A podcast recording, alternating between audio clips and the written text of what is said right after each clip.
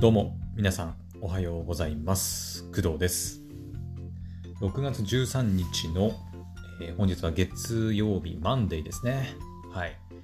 えー現在の時刻は朝の6時7分でございます。はい。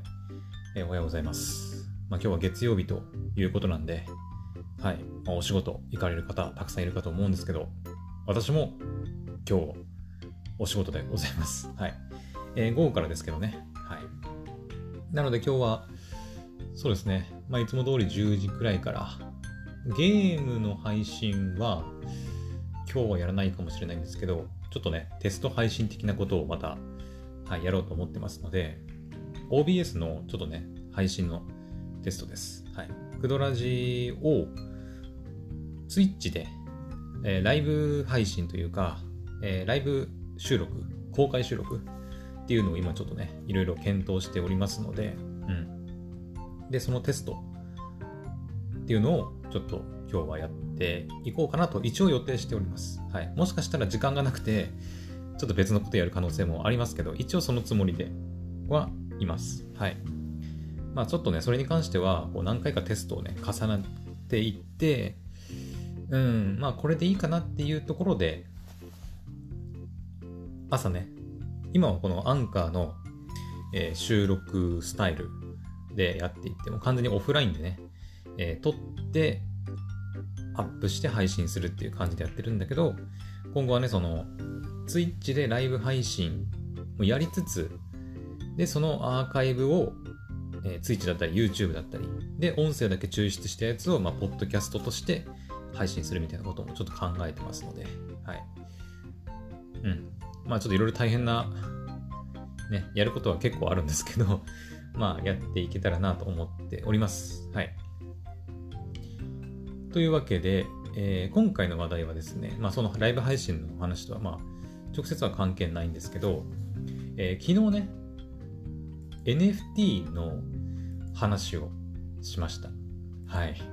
まあ昨日の今日で、また今日もね、NFT、NFT というよりかは、まあ、仮想通貨、暗号資産に関する、まあ、お話にはなるかなと思います。はい。まあ、昨日のね、配信で、コインチェックの、えー取引口座を開設したんですよ。はい。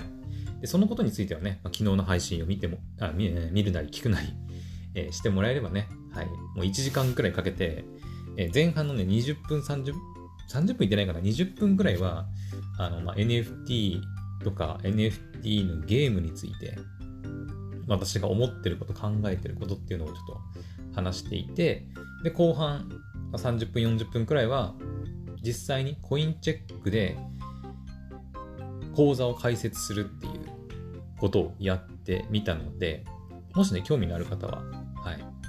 まあ、私と一緒にね、それ聞きながらでも、あの、多分ね、コインチェックの口座開設できるかなと思いますので、うん。まあ、いろいろ必要なものね、あの、運転免許証みたいな、本人確認書類とか、まあ、普段使ってるメールアドレスとか、まあ、そういったものは必要にはなりますけど、まあ、そういうのが普通に手元にある方は、その配信聞きながらね、一緒にコインチェックの口座開設なんかもできるようになってますので、はい。ぜひね、はい、参考にしてみてください。で、えー昨日ね、そのコインチェックの口座開設したんですよ。はい。で、あの後、えっ、と、2段階認証の設定もやりました。配信内でね、2段階認証を設定しようとしたんですけど、ちょっと時間がなくて、前半喋りすぎたせいで、ちょっと時間がなくて、2段階認証の設定はできなかったんですけど、えーあの後自分で2段階認証の設定もやりました。はい。まあ、2段階認証の設定はね、まあ、他のサービス、うんまあ、Google とかもそうだし、えーまあ、Amazon とか Twitch とかもいろんなサービスでも2段階認証できるようになっていて、まあ、2段階認証の方法とかに関しては別にそのコインチェックに限った話ではないので、そんな難しいことでもないと思います。はい。なので自分で調べればね、あのできると思いますし、はい。そんなにね、コインチェックの方でもそんな難しいものではなかったので、はい。で、あの後、自分でね、2段階認証をやりましたと。うん。で、えーっとですね、まあ、配信内で、私はマイナンバーカードか、マイナンバーカードを使って本人確認しました。はい。コインチェックは、えー、マイナン、じゃない違う、本人確認ができないと、基本的には、あのす、べての機能を利用することができないらしいので、まあ、ほぼほぼ必須なのかなと、うん、思います。で、なんか、あのはがきがね、この後届くらしいんだけど、特にそういったね、連絡はメールでは来てないです。うん。一応ね、コインチェックから、あの、口座開設完了のお知らせというふうに、はい、来ていまして、えっ、と、コインチェック口座開設のお申し込みただきありがとうございますと。で、口座開設が完了しましたっていう連絡が来てます。はい。えっ、と、これはね、本人確認とか全部済んだ後、本当に2段階認証も設定して、から、その後ですね、にメール来ました。だから多分その本人確認とかも全部完了して、ああなたは工藤だねっていうのをこう認められてあの、ちゃんと使えるようになったということだと思います。はがきがね、送られてくるっていうふうには書いてあったんだけど、私が調べたそのウェブサービス、ねその参考にしたサイトがあるんだけど、では、はがきが届くって書いてあったけど、特にメールでね、はがきをお届けしますとかっていう連絡は、まあ来てはいないですね。うん。ただ届くまでにまでに数日からなんか2週間ぐらいですかな。なんかかかるらしいので、まあね、ちょっとそれを待ってみないとね、どうもわからないところではあるんですが、はい。まあ、はがきが来るんであれば、それをちょっと待ちたいなと思います。はい。で、えっ、ー、と、コインチェックで口座開設が完了したわけなんですが、えっ、ー、と、ちょっとね、前振り長くなりましたけど、結局今回何の話したいのかっていうと、あの、昨日、そのコインチェックの口座を作った後ですね、えっ、ー、と、まあ、作って、まあ、特になんかその、なんだ、イーサリアムを購入したりとか、早速仮想通貨購入してみたみたいな、そういう話題ではないんだけど、あの、クドラジの、えー、投げ銭あるじゃないですか。あるじゃないですかって言うと言ってもあれだけど、えー、投げ銭設定してるんですよ。一応ね。はい。まあ、この配信の概要欄とかもそうだし、あとはリットリンクスを使ったあのリンクまとまってあるんですけど、え Twitter のプロフィールのところとか、まあ、インスタのプロフィールのところにリンク貼ってあって、まあ、そこから飛べるようになってる、まあ、リットリンクスのいろんなリンクがまとまったページがあるんですけど、そことかにもね、あの設置していて、まあ、いわゆるその投げ銭、まあ、ドネーションって言ったりもしますけど、その、私のことをね、こう直接応援してくれる方がいれば、はい、そこから、あの、えっ、ー、とね、日本人向けに、ま、ドネル、ドネル、ドネルかな？っていうサービスを使って、えっ、ー、とね、なんだっけ、クレジットカードと Amazon Pay かな？あと PayPal で、えー、投げ銭をすることができるようにしています。はい。あとは海外の方海外の方向けに、えー、ストリームエレメント、エレメンツっていうね、サービスを使って、えっ、ー、とね、ペイパル限定かな？ペイパル限定で投げ銭できるようにしています。はい。で、ドドネルもストリームエレメンツも、まあ、どちらも、どっちかっていうと、ゲーム配信をする人のための、まあ、なんか投げ銭機能っていうのかな？うん。投げ銭機能はあくまでその、うん、ドネルもストリームエレメンツも、ゲーム配信のための機能の一部っちゃ一部なんだよね。うん。まあ一応ね、私ゲーム配信もやってたりしますので、で、ドネルだったり、まあ、ストリームエレメンツの、えー、投げ銭機能っていうのを使って、まあ、一応投げ銭のリンクっていうのを貼り付けている状態です。はい。で、あの、昨日、そのコインチェックのね、口座開設をした後何を思ったのか、何を思ったのかっていうか、あの、ふと思ったのが、仮想通貨で投げ銭ってできないのかなってちょっと思ったんだよね。うん。はい。で、思って調べたんですよ。仮想通貨投げ銭って調べたら、あのね、ヒットしまして、ヒットしましてっていうか まあいろんな記事が出てくるんだけど、その中で一つ気になったあの記事が、これ Yahoo ニュースですね。で、これ今年かな？今年の Yahoo ニュースだと思うんですが、2月17日の記事です。まあ、だまあ、だから4ヶ月ぐらい前になるなるんですけど、えー、ちょっと読みますね。えー、Twitter の投げ銭機能、ビットコインに続き、イーサリアムに対応というね、Yahoo ニュースの記事がありました。はい。で、あの、私これ見てびっくりしたんだけど、Twitter って今、投げ銭機能がついてるんですね。知らなかった。そう、そこにまずびっくりなんだけど、そしてさらにびっくりなのが、あの、Twitter で投げ銭機能もついてるんですけど、まさかのビットコインのその投げ銭に対応しているということみたいで、うん。で、しかも、まあ、このニュースでいくと、ビットコインに続いてイーサリアムにも対応しましたというふうなことなんで、現状だから、えっ、ー、と、仮想通貨の投げ銭を利用するんであれば、まあ、ツイッターで使うのが、まあ、使うというか、ツイッターで設定するのが、まあ、ベストなのかなと思いまして、もしかしたら他にもあるのかもしれないけどね。その仮想通貨で、え投げ銭できますっていう方法あるのかもしれないんですけど、まあ、一応私がパッと調べた感じだと、ツイッターがのやつがいっぱいバーって出てきて、うん、ツイッターの投げ銭、ビットコインとかさ、で出てきて、出てきて、で、なんか、あ、ツイッターかと思って、うん。で、この記事ちょっと読んでいくと、えー、ツイッターが投げ銭機能、まあ、チップスって言うんだけど、にイーサリアム、えーかえー、イーサを追加したことが2月17日に分かった。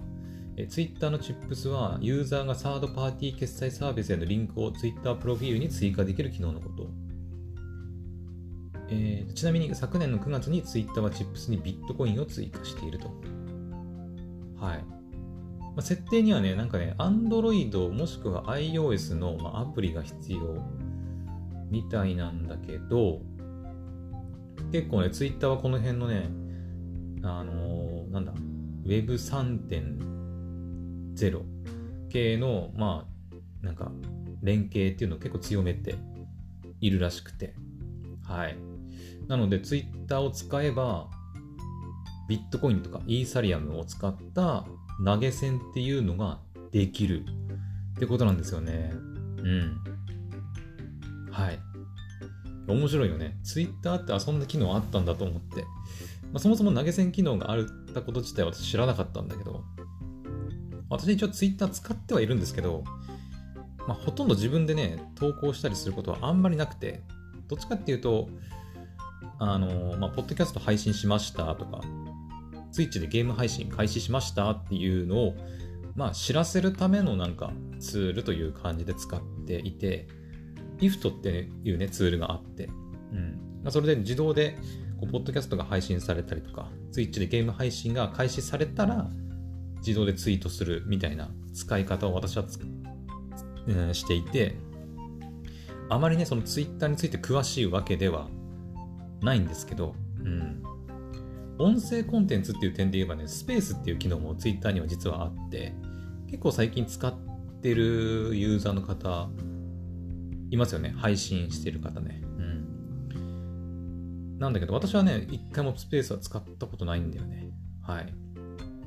まあ、試しに使ってみるのもありかもしれないんですけど、まあ、ちょっとね、使い勝手の部分で、その、なんだ、アーカイブが残せるんだけど、期間が限られているとか、あと、うん、アーカイブをダウンロードしたいとき、そのデータをね、音声データをダウンロードして他のプラットフォームにアップロードしたいってなった時に、ツイッターにね、なんか一旦リクエストを送ってからじゃないとダウンロードできないとか、なんかそういうめんどくさい部分がちょっとあって、スペースはちょっとなっていう気がしています。はい。まあ今回はスペースは別にどうでもいいんだけど、はい。まあとりあえずそのツイッターの投げ銭機能、えー、ビットコインとイーサリアムが使えるっていうことなんですよ。はい。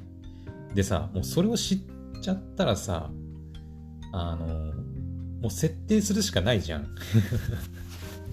ねえ。いや、できるって言われたらさ、あの、私ね、結構その、新しいもの大好きというか、そういう新機能ができるようになりましたとか言われると、ちょっとどうしてもね、やらずにはいられない性格なので、あの、やります。はい。Twitter に投げ銭機能つけます。つけますっていうか、設定でいじるだけなんだけど、もしね、あの、これ聞いて、私も初めて知りました、みたいな。え、Twitter に投げ銭機能あるんですか？みたいな人は、ぜひ、あの、自分の、あの、Twitter アカウントにも、あの、設定してみてほしいんだけど、ただね、あのまあ、これから、えー、私 iPhone で、ちょっと、Twitter に、えー、チップスの機能をつけていきますけど、あの、もちろんその、ビットコインとかイーサリアムの、えー、投げ銭機能を使うには、仮想通貨、暗号資産の取引口座を持ってないとダメらしくて、で、調べたら、あの、コインチェックの 口座を持ってると使えるらしいので、なんてタイミングがいいんだと。うん。昨日、そのコインチェックの口座をね、作った時には、そんな Twitter で投げ銭機能に使いたいからなんていうね、目的はなかったんだけど、口座開設完了して、あれ、そういえばなんか仮想通貨で投げ銭できないかなと思って調べたら、まさかのあのコインチェックとか仮想通貨の取引口座を作っていれば、まあなんかできるらしい。うん。ということで、あの、まあタイミングが良かったのか何なのかよくわかりませんが、ちょっと設定していこうかなと思います。他のね、支払い方法ができるのかちょっとわかんないです。まだ私もね、実際に設定したわけじゃないので、まあその辺もちょっと実際に見ていこうかなと思います。うん。そのクレジットカードとか、なんか他の支払い設定っていうか支払い方法が使えるのか使えないのか、単純にそのもうビットコインとかイーサリアム限定のチップス機能なのかっていうのをちょっと見ていこうかなと思いますので、はい、ぜひ参考にしてみてください。というわけで、ちょっと長くなりましたけど、またちょっとね、ここから作業に入ります。作業。何の作業かっていうと、えー、私はまあ今回 iPhone、iOS の Twitter アプリを使って、私の Twitter アカウントにビットコインもしくはイーサリアムの投げ銭機能を設定していきます。はい。じゃあ、やっていきましょう。えっ、ー、とね、一応、あの、私、ネットで調べて、えっ、ー、とね、その Twitter に投げ銭機能を設定する方法っていう記事を書いてる方が、まあ、いますので、ちょっとそれを参考にね、やっていこうかなと思います。はい。で、えっ、ー、とね、その記事を見ると書いてあるんですけど、まあ、事前準備としてね、えー、Twitter の投げ銭をするには暗号資産が必要ですと。投げ銭機能には興味があるけど暗号資産の口座がない。そんな方におすすめなのがコインチェックですみたいな感じで書いてあって、まあその口座開設、暗号資産、仮想通貨の、えー、口座を持っていないと、まあ、ダメだと思うんだけど、うん。ということで、そこだけはちょっとね、まあ、昨日の配信を聞いてもらって、はい、コインチェックなり、まあ、他の口座でもいいと思うんだけどね、ただ単純にこの人がコインチェックをお勧めしてるだけで、とりあえずそのコインチェックじゃなくても仮想通貨の取引口座、暗号資産の取引口座を持っていれば多分いけると思う。はい。というわけでじゃあ、いきますよ。えっ、ー、と、これね、さっきも言いましたけど、iOS と Android のアプリでできることは確認したんだけど、えーと、Web 版の Twitter とか、あとは、えーね、Windows 用の、Windows アプリ用の Twitter のアプリがあるんだけど、それではね、設定できませんでした。はい。なので必ず Android もしくは iOS のアプリ版の Twitter を使わないと設定できないです。はい。じゃあ、iOS の Twitter 開きました。はい。えー、ちょっと待ってね。えー、っと、まず、ツイッター開きますよね。で、まずそのタイムラインが画面出てきますよね。ホームの。でそしたら、えー、と左上の自分のアイコンありますよね。ツイッターアカウントの。それ触ると、あの、まあ、左からね、こう、ニュイってこう、アニメーションで私の場合、まあ、工藤って書いて、ギークポッドキャスターって出てくると思うんだけど、プロフィール、リスト、トピック、ブックマークとかで出てくるんだけど、で、自分のページに飛びたいので、えっ、と、また、えー、なんていうの、一番上の自分のアイコンをタップします。すると、まあ、自分のページが出てくるじゃないですか。あの、まあ、私で言うと、クドーズ・レイディオ、クド、ギーク・ポッドキャスター、で、アニメと漫画、ゲームが大好きなオタクのおじさんですみたいな感じで、まあ、プロフィールとか出てくると思うんだけど、そこに、まあ、編集って右側に出てくるボタンがあると思うんですけど、編集っていうボタンがね。でそこを押すと、まあ、いわゆるその、自分の名前とか自己紹介とか場所、あとウェブサイト、誕生日とかを、まあ、編集できる画面になりますよね。はい。で、そこの一番下ね、一番下に、あのね、チップスっていうね、風に書いてあるんですよ。これ全然気づかなかったんだけど、私もね、初めて知ったんだけど、このチップスを触ります。すると、えっ、ー、とね、Android だとちょっと違うんだけど、iOS の場合、触ると、チップスって出て、Twitter のフォロワーからお金、点々点みたいな。自分らしい発言をしてお金を受け取る。チップスをオンにするとお金を受け取る準備ができていることが他のユーザーにわかるようになりますとか。ファンがサポートを表明できる。Twitter では会話をリードしている皆さんを他のユーザーがフォロー、リツイート、いいね以外の方法でもサポートできるようにしたいと考えていますとか。あと、お礼を言う。サポーターはビットコインを使ってチップを送るときにメモを追加でき、あなたはすぐに返信して感謝の気持ちを表せますと。うん。チップスを追加する理由。チップスをオンにするとかね。利用するサードパーティーのお支払いプロバイダーを選択。アカウントを追加。なんかね、日本では対応してないんだけど、海外だとなんか他にもね、ペイパルとか、あとなんかキャッシュアップだったかな。なんかいろいろね、使えるらしいんだけど、日本はちょっとわかんないです。えー、他のユーザーはあなたのプロフィールからお金を送れます。金額の一部が Twitter に送信されることはありません。そう。あのね、この前も言ったんだけど、その、ドネルとかストリームエレメンツの設定をしたときに言ったんだけど、あの、投げ銭って基本的に、まあ、例えば YouTube とか、多分皆さん YouTube とかでは多分ね、投げ銭とか、あといわゆるライバーとか、なんかああいうので投げ銭したことあると思うんだけど、あれってプラットフォーム側に何パーセント、ちょっとあの割合はわかんないけど、何パーセントかがプラットフォーム側に支払われてるんだよね。うん。で、それが意外とまあ高高いっていうわけじゃないんだけど、まあ、ちょっとね、取りすぎじゃねっていうところもあるのかもしれないんですけど、えドネルはね、他のプラットフォームに比べると、まあ、比較的それが少なめです。はい。だから結構好まれてね、ゲーム配信者とかに好まれて使われたりしてるし、あとは、ストリームエレメンツは手数料無料。なので、ユーザーからいただいたお金すべて、全額、あの、その配信者、応援してる方に入ると。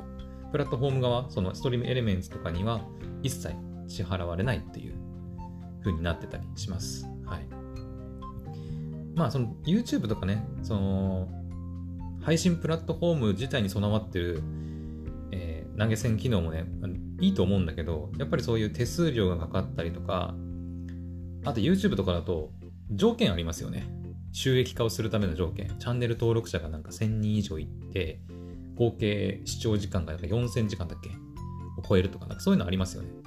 ああいうの満たしてない私みたいな、あの、配信者というか YouTuber みたいな方は、まあ、そもそもそういう投げ銭機能もないし、収益化もできてないんだけど、そういう人でもそういったサードパーティー製のドネルとかストリームエレメンツみたいなものを使えば、誰でもそのユーザーから投げ銭で応援してもらうことができるっていうのはメリットですよね。はい。で、今回のそのツイッターもそうで、多分ね、チップスが使える条件ってあんのかな？私は一応使えるようになってるんですけど、もしかしたら使えない人もいんのかな？ちょっとそこはね、自分でちょっと確認してみてほしいんですけど、どうなんだろうね？うん。一応私は使えるようになってるんですけど、はい。で、あの、さっきも言いましたが、Twitter も手数料かからないみたいですね。Twitter の投げ銭も特にその Twitter 側に、えー、取引手数料みたいな感じで取られることはなさそう。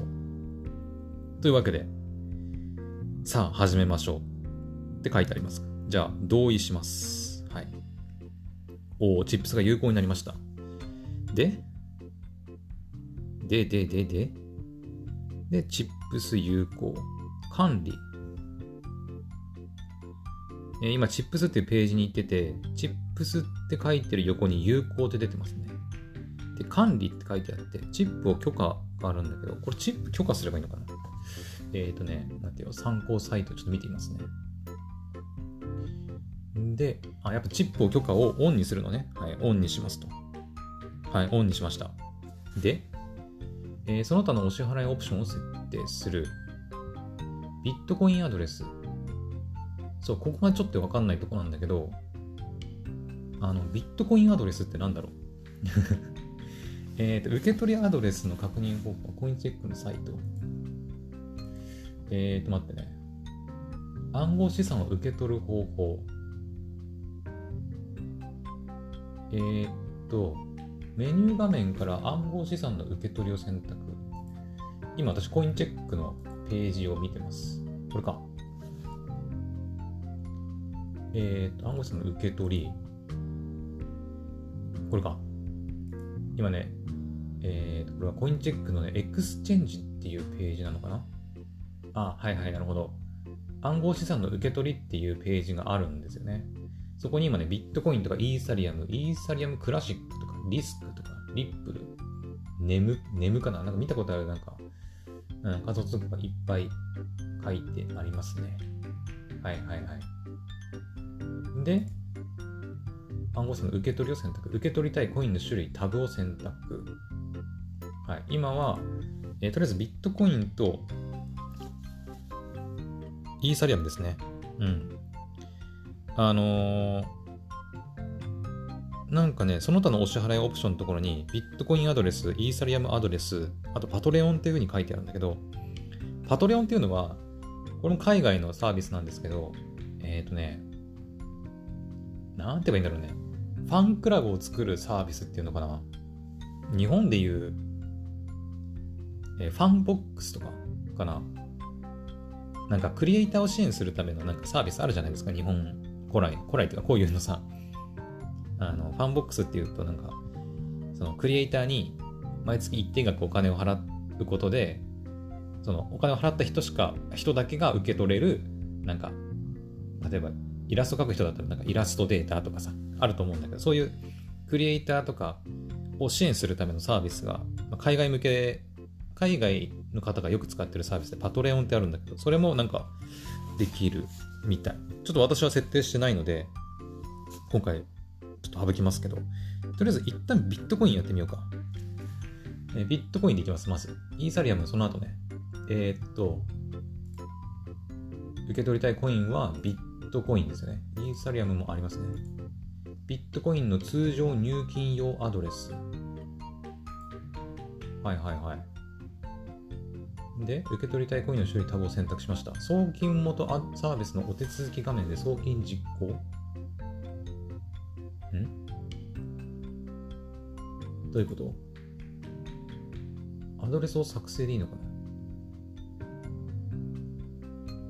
えー、っ待って待って。初めて受け取りの場合、これか。えービットコイン通常入金用アドレス3コンファメーションで入金となります。アドレス作成、ん？アドレスを作成を押す。お客様の受け取りアドレスや QR コードと受け取りに必要な項目を参照。ネム受け取りの場合、リップル。はいはいはい。他の取引所からコインチェックへ送る際のブロックチェーンは ERC20 でお送りください。それ以外のチェーンで送金された場合、コインチェックでは対して対応しておらず、残高への反映や暗号資産の変換は仕組み上できません。ちょっとわかんないね。ちょっとここまで来るとわからんぞ、まだ。難しいね。ちょっと難しいけど、ERC20 ってなんだろう？他の取引所からコインチェックへ送れないってこと？うん、ちょっとわかんないけどね。まあ、とりあえずビットコイン、一旦ね、えーっと、アドレスを作成でいいみたい。じゃあ、アドレス作成を押します。ビットコイン。はい。なんか、アドレスが出てきました。多分これ言っちゃダメなやつなのかなわかんないけど。で、アドレスを作成。QR コードと、QR コード待って、アドレスを作成して、ちょっと QR コード出してみていい ?QR コード出すとどうなんだこれ？で、ちょっと iPhone の方の、えー、チップスの画面に戻りますね。今、パソコンの方で、えー、暗号資産の受け取りで、ビットコインの入金、通常入金用アドレスっていうのを表示させています。ついでに QR コードも出しました。で、じゃあ iPhone の方でビットコインアドレスを選択すると、え、ちょっと待って、これ手打ちしなきゃいけないの？ちょっと待って待って。手打ちは無理だろ、ちょっと。この長いのはちょっと手打ちは、ちょっとめんどくさすぎるな。えー、なんとかしてこのアドレスを、どうしたらいいんだろう？QR コード読み取れる？ちょっと待って。えー、っと、これか。QR コード読み取るとどうなんだあ、なるほどね。QR コードコピーでいけるわ。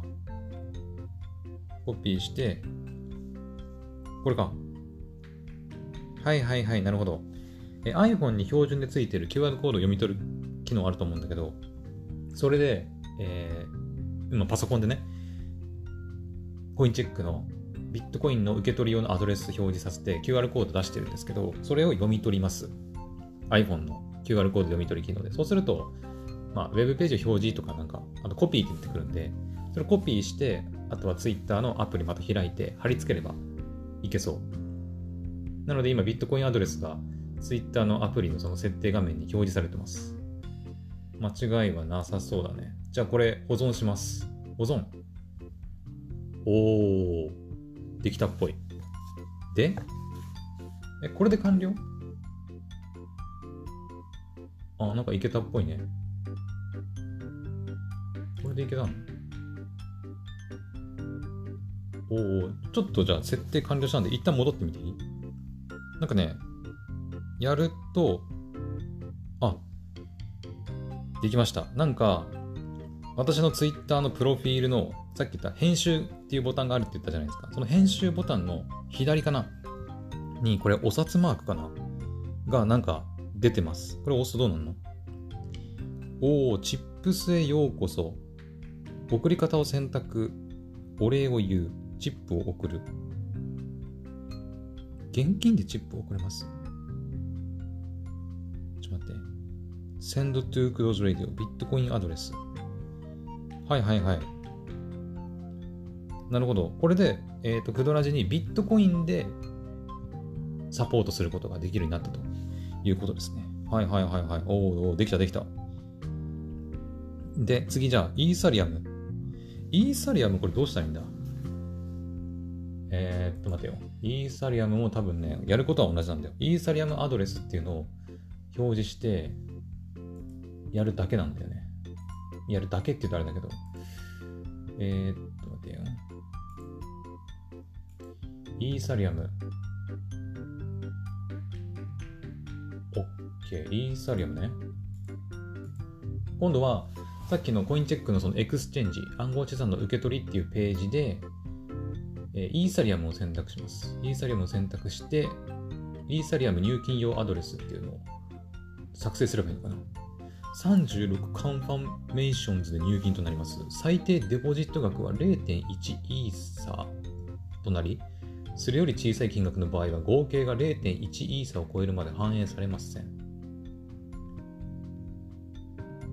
つまり、0.1イーサになるまで、あの、いくらその、投げ銭でもらおうが、入金されないっていうことで合ってるのかなちょっとわかんないんだけど、合ってるそういうニュアンスね。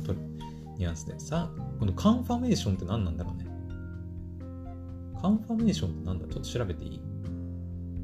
どういう意味なんだろう？カンファメーション。確認。仮想通貨というか暗号資産っていうそのカンファメーションってどういう意味なんだろううーん。まあいいか。とりあえずアドレスを作成します。はい。しました。そしたら、えー、っと、QR コードを表示します。またね。で、また QR コードを読み取るので、えー、っと、iPhone の QR コード読み取り機能を出して、QR コードを読み取ると。そしたらまたコピーして、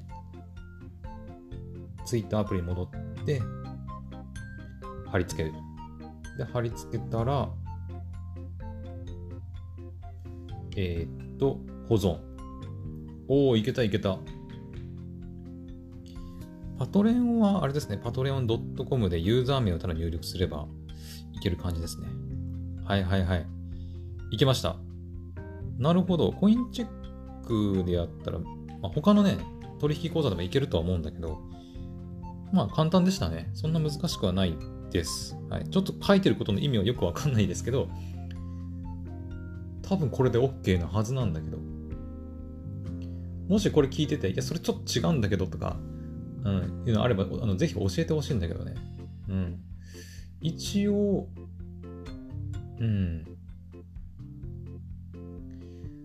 このコインチェックのヘルプページに書いてある、このイーサリアムの他の取引所からコインチェックを送る際のブロックチェーンは ERC20 でお送りくださいって何なんだろうね。うん。ちょっとこの辺は分かりませんけど、まあ、いいでしょう。とりあえず設定できました。はい。OK です。はい。というわけで、クドラジ暗号資産、仮想通貨の投げ銭に対応しましたので、ビットコインとイーサリアムをお持ちの方で、クドラジをご支援いただけるという方は、ぜひ、あの、ビットコイン、もしくはイーサリアムでご支援いただけると嬉しいです。はい。まあ、仮想通貨なんかやってねえわみたいな人は、あのまあ、これまで通り、ドネルとか、あとは、ストリームエレメンツを使った、えー、クレジットカードとか、Amazon Pay とか、あと、PayPal で支援していただけるとありがたいなと思います。はい。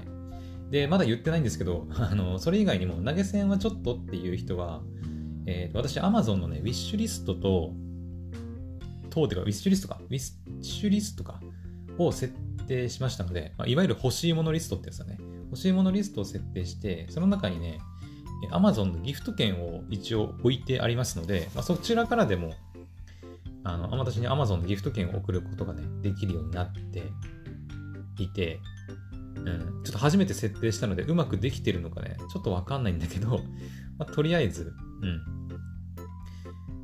はい、設定してありますので、そちらからでも、まあ、私のことをサポートすることはできるというふうになっております。はい。というわけで、ちょっとまたね、だらだらと、まあ、作業したり、ちょっとお話ししてみましたが、いかがだったでしょうか。えー、まとめるまとめると、えー、今回のお話は、えー、コインチェックで仮想通貨の口座を開設したら、あ開設して、えー、Twitter の仮想通貨暗号資産の投げ銭機能が使えることを知ったので、実際に設定してみたというお話になります。はい。まあ、何度も言いますが、クドラジのツイッターアカウントからビットコインもしくはイーサリアムの投げ銭ができるようになりましたので、はい、ぜひ、あの、別に金額はいくらとか、あの、ないと思いますので、いくら以上とかないんじゃないかな、どうなんだろう。実際に私もね、あの送ったことがないので うん、今設定したばっかだからね、そもそもそんな機能知らなかったし、みたいな感じなんでね。まあ、この配信を通してね、その、Twitter の投げ銭機能を設定する人がこうこれから増えてきて、仮想通貨の投げ銭がどんどん広まっていけばね、どんどん利用する方も増えてくるとは思うんだけど、まだ多分ね、ほとんどいないんじゃないかな。私も初めて気づいたもん、こんなの。うん。まあ、今 NFT とかね、話題になってるから、仮想通貨、暗号資産、興味持ってる人はたくさんいると思うんだけど、まだそのツイッターで仮想通貨の投げ銭ができるっていうのを知ってる人はそんなにいないんじゃないかなと思うんですけど、どうでしょうか？はい。だって私が今見てるね、この記事もだって、4月22日に更新されたやつだし、さっき言った Yahoo ニュースのね、記事もイーサリアムが対応したっていうやつも、これ、今年の2月17の記事だもんね。うん。ビットコインが対応したのもなんか9月ぐらいだっけ？去年のね。とかなんとか書いてなかったっけ？うん。そうだね。9月、去年の9月23日に、チップス機能っていうのが、まあ、ツイッターでついたばっかりなので、まあ、まだまだやっぱ新しい新機能ではあったりしますので、はい。まあ、これからツイッターに投げ銭機能をつけたいとかっていう人の何かしらの参考になればいいなと思っております。はい。あ、そうだ。最後に最後に、あの、またちょっとね、あのお知らせというか、あのキャンペーンみたいなものなんですけど、私昨日そのコインチェックのね、口座開設、まあ、したっていう話、まあ、散々したんだけど、そしたらね、コインチェックの方から、あの家族とか友人にそのコインチェッククを紹介すると、えー、紹介した人と、あとは紹介されて参加した人、参加っていうか登録した人の両方にあの1000円、1000円ね、うん、1000円がもらえるっていうキャンペーンなのかな？がやってますよと連絡が来ました。はい。なので一応紹介しておきます。はい。私昨日そのコインチェックのね、講座解説して、で、まあ今この配信の中でもコインチェック利用させてもらいましたから、ももらいましたけど、あの、これ聞いてる方でコインチェック登録してみようかなとか暗号資産、仮想通貨興味あるなっていう人は、ぜひ、あの、このクドラジの概要欄に、その招待リンク貼っておきますので、そちらを踏んでから、コインチェック登録すると、1000円もらえます。はい。えっ、ー、とね、なんだっけ、本人確認までしなきゃいけないんだけど、確か。えっ、ー、と、待ってね。確かね、本人確認まで済ませなきゃいけない子っていう条件はあったんだけど、えっ、とね、どれだっけ？な。これか。そうだね、えー、紹介された方の本人確認が完了すると両方が1000円獲得なんで、あの登録だけではちょっとダメなんで、うん、本人確認まで済ませてやると、まあ、私とその皆さん自身に1000円が入るっていうキャンペーンですので、ぜひぜひ利用してみてください。はい。